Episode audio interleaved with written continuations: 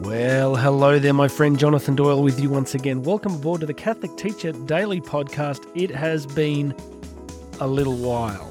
Some of you are thinking, where have you been? Well, it's been a very interesting six months. Uh, we've been through uh, a great deal. And uh, look, I'll bring you up to speed quickly and then I want to get into today's content. I am back on the horse.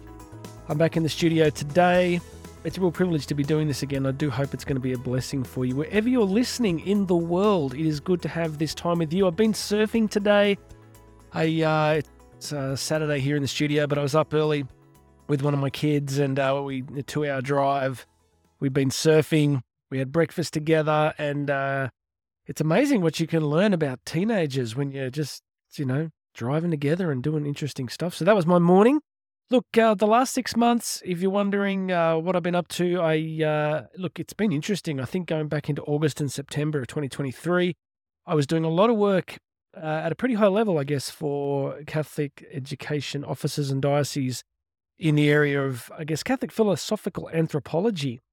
If you ever wonder what that is, I, I sort of have this idea that the biggest challenge that we face, probably in Catholic education in general, is around this issue of anthropology and there's a video that I've done on my YouTube channel, so it's worth checking out on the One Catholic Teacher YouTube channel. So use YouTube uh, a little bit, just just do a search for One Catholic Teacher, and there's a video there called "The Next Great Crisis in the Catholic Church," and it comes it comes from it comes from it comes from an article I read that uh, articulated that the Church in a history has had three great crises. First crisis was in the early centuries of the Church, and it was a crisis about the nature of God. There was a real, you know, several centuries of contention and debate and problem about what the nature of God actually was. All sorts of heresies were coming forth, and then we had the Council of Nicaea, of course, and the Council of Jerusalem, and all these different councils that rolled out over those first three or four hundred years, where the church was clearly articulating the nature of God. And then we had the Protestant Reformation, and that was the great crisis around what is the nature of the church. It was an ecclesiological question. And that question, of course, is still being debated today. But the sort of crisis we're in now is the crisis of what does it mean to be human? What's a human person? If you think about all of the contentious issues that uh, Catholic education faces, you're going to find that yes, there's issues around funding and budgets and enrollments and curriculum and technology, and all those things are real and they are valid. But you notice the church and Catholic education doesn't really get any stress or pressure, really, around curriculum or technology or facilities or, you know, the wider culture and the wider world is not that really fussed about that sort of stuff. But the church's position on what it means to be human, um, the nature of human identity, human relationships, human sexuality, all of those things seem to push the big red button on the forehead of modern culture, don't they? And so I've been doing a lot of work in that space and it's fascinating work. I'll be spending a lot more time doing that this year. So if I can be useful to you, uh, either at your school or in your diocese, in terms of teaching and uh, helping upskill uh, you or your staff in that area of Catholic philosophical anthropology, it's a really beautiful doctrine. I genuinely believe, it's sort of easy to say this, but I do believe it can transform the world, save the world, because it teaches the truth of who and what we are in the Imago Dei, made in the image of God, and all that this entails. So I was doing that, and then I had a fantastic uh, extended sort of speaking tour in the US. I had two two visits there: St. Louis, Oklahoma, uh, back into Texas, uh, doing some radio shows there in Texas, and then back again to Australia, where I ducked down to Tasmania for some speaking. Then back on a plane, and uh, you know had some fantastic speaking in uh, the Youngstown Diocese up near the Great Lakes, and then I finished in New Orleans, which was the best. So I think, you know, I, I'm blessed because it was the best. It was just such a cool time. Shout out to Dr. RaeNell Houston and the great team there in uh, Catholic Education New Orleans because it was a ball. I got to see college football. I got to uh, just spend time on the banks of the Great Mississippi and just meet so many fantastic people. And then we had about six and a half thousand people for my speaking event, which was great. And then we, uh, but just before I left, some of you know this, one of our kids was diagnosed with a with a serious lifelong condition and uh, was in hospital for a long time. And uh, we're still we're gonna it's something we're going to be dealing with for the rest of our lives. And for the rest of their life. So that has been some of the last six months of my life. And uh, recently, if you're in, I hope you're interested. I don't know what you're doing right now. You've been in a gym or driving. okay, well, you can tell us anything else. Yes, I am. Be patient. I've got something good for you in just a sec.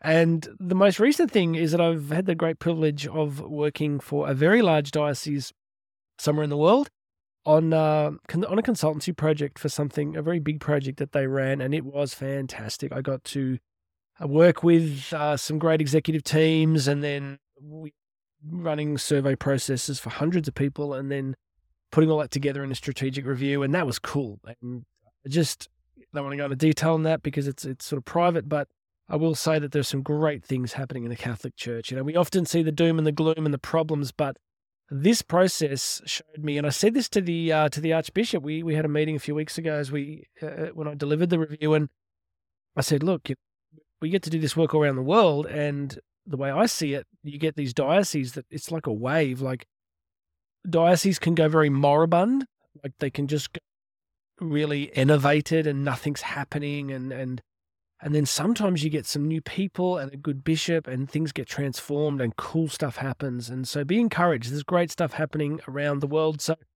that's what i'm doing. Uh the last bit of housekeeping. So i'm a bit croaky from swallowing half the pacific ocean this morning while surfing uh, last thing, housekeeping, I guess, is you know please make sure you subscribe to the podcast. I'm be putting these out pretty much every day people go, How do you do it every day? Well, I enjoy it and it helps form me and helps me to become, you know, I guess more well formed in the faith. And I just love sharing this with people. So uh, you can please subscribe. I'd love it if you could share it with people. And check out the YouTube channel, One Catholic Teacher. And I am on Instagram at J Doyle Speaks. One word, J Doyle Speaks. Uh, come and check it out. I, I, you know, I know social media is the work of the devil, and I don't really have any other accounts except um, I like Instagram. I put stuff out there every day to encourage people. So that's it from me. Right. Let's jump in. Let us encourage each other in the journey of Catholic education. So we had, I don't like to date the podcast, but we had Ash Wednesday uh, earlier this week. And the day after, I was praying the Divine Office. And the Divine Office is, you know, it was praying the morning office. And if I have time, I, I get to do the Office of Readings as well. And I had the pleasure of reading a homily from Saint Asterius of Amasea.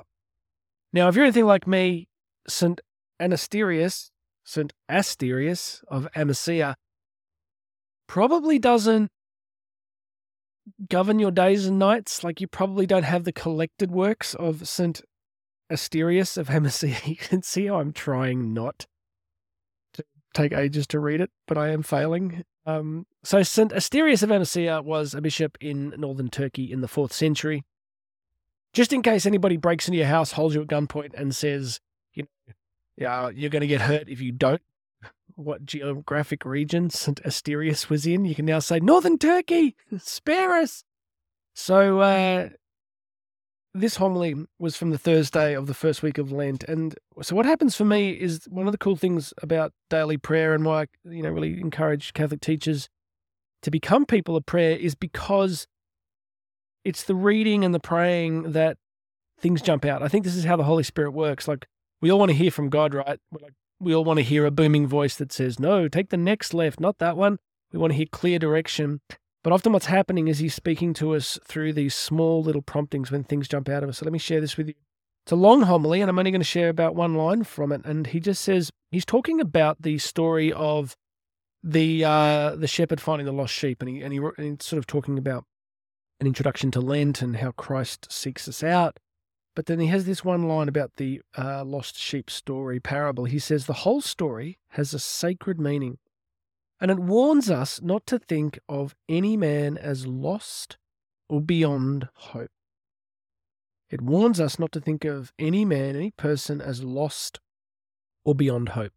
And when I read that, what jumped out for me was one of the crucial things about Catholic education is there are going to be so many young people coming from really difficult situations and circumstances, aren't there? And can we be really honest with each other and say that sometimes there can be kids that are really difficult to love?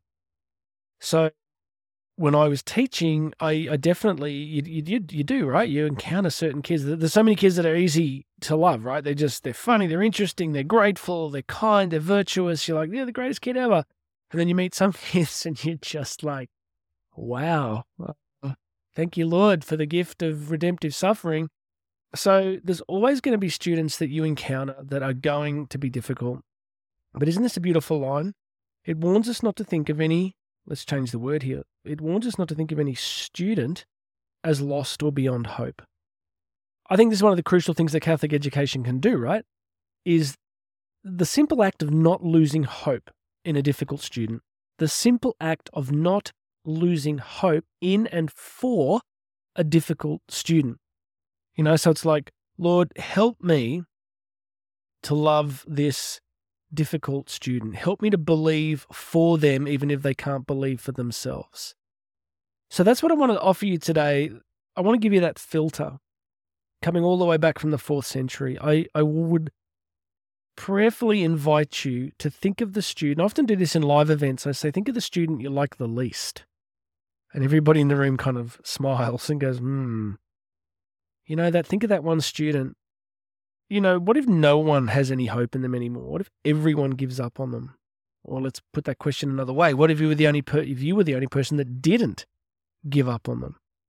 What if you were the only person that kept hoping for them and believing in them? Do you know, do you think in life we often tend to get what we, you know, what we envisage? You know, there's those old stories about teachers that went into a class for the first time and they were told that these students were really gifted and you know they were the, the teacher had been given the advanced class and the fact was they weren't. But the teacher taught as if they were and the kids came up to the standard. You know i don't know if that's an urban legend uh, but i think if we have a vision of our students as never as st asterius says never lost or beyond hope i wonder if there's a possibility that we could help them live into our hope for them just a thought and of course, like everything we talk about here on the One Catholic Teacher Daily podcast, needs grace, right? We, we can't just do it simply by pure human effort. It requires grace and prayer and the Holy Spirit working through us. But if not you, then who? If not you, then who? Think of that one student in your class that's so difficult. If not you, then who? So hope for them, pray for them, try and see the best in them, entrust them to God in prayer. I do believe after all these years that a great deal is often accomplished in prayer that we do not see. Because as scripture tells us that, you know, God can do so much more than we can ask, hope, or imagine. So let's press into that. God bless you, my friend. I hope that's a word of encouragement for you today. Please share this with people. Uh, you can find everything you need to know about me at uh, jonathandoyle.co. Jonathan Doyle, one word, J O N A T H A N, jonathandoyle.co.co. If you want to book me to come and speak live, if you want to work with me in terms of consultancy, uh, leadership, coaching, any of those things, please reach out through the website. It'd be great to start a conversation. All right, that's it for me today. You and I, my good friend, are going to be talking again tomorrow. You go and hope for them. Go and do some hoping. Go and do some believing for that one student. And you and I are going to talk again tomorrow.